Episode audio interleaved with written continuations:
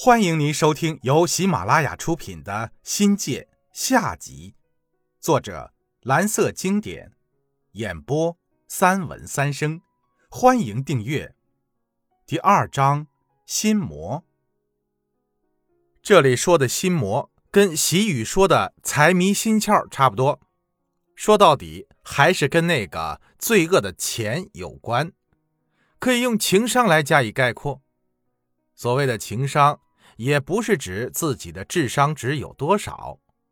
我自认为，经过一系列的家庭挫折之后，本人在情绪、情感、意志、抗挫方面的品质属于上乘，驾权情感、自我调控情绪的能力不是一般的人可比。我这里命题为情商，纯粹是指自己经商的情怀，是那种想弃教下海的冲动。多少有点见钱眼开、利令智昏的意思。改革开放以后，我国经历了三次下海经商浪潮，而每一次的波动对我或多或少都产生过冲击，负面的成分多一些，所以都没有好的结果。心魔的根源要追溯到一九八四年，由我姐导演的借贷危机，母亲降职贬级。半辈子的革命经历算是白干了，全家由中产阶级一下子沦落为贫困户，加上父亲政治上的遭遇，整个人的情绪极为低落，近乎陷入崩溃的状态。几十年过来后，回首这段往事，可恨、可悲、可叹。像我这么个文弱书生，怎么就不明不白的？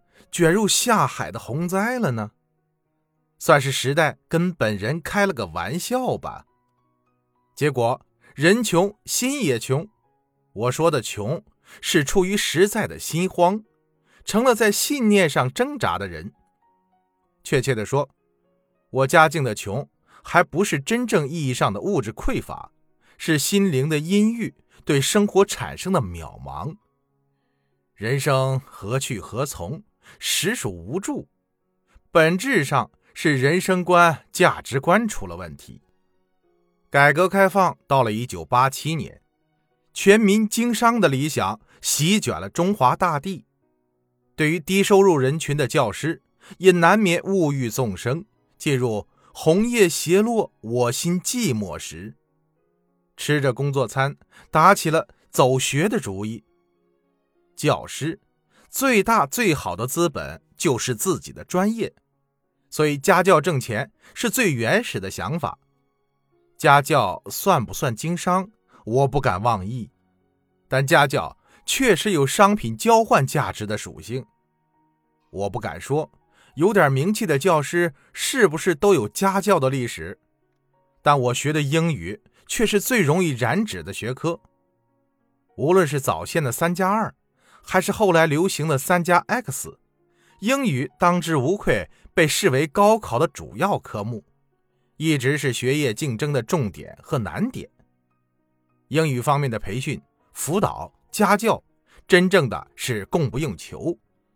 那时候对家教这个行业还没有规范，政令、行风、师德还没有涉及到家教这块风水宝地。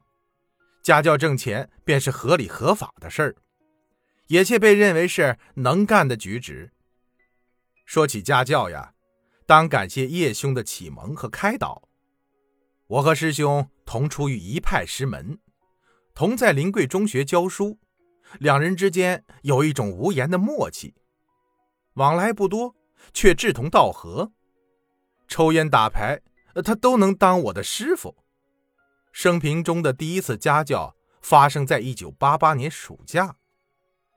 这年的四月，我和他都接到了广外进修的录取通知书，命运中再一次把我们拴在了一起，俨然如同道中人般称兄道弟起来。他提出办班搞家教的事儿，问我感不感兴趣。学校放假，正逢高三补课，脱不开身，办班的事儿。只得在筹备中。好不容易熬到了高三停课，我便决定不回灌阳了，跟叶兄好好酝酿和筹备这一伟大的事业。夫人已经调到了桂林博物馆，暑假长时间下乡征集文物，我正好利用空余时间，通过家教赚点钱，以贴补家用。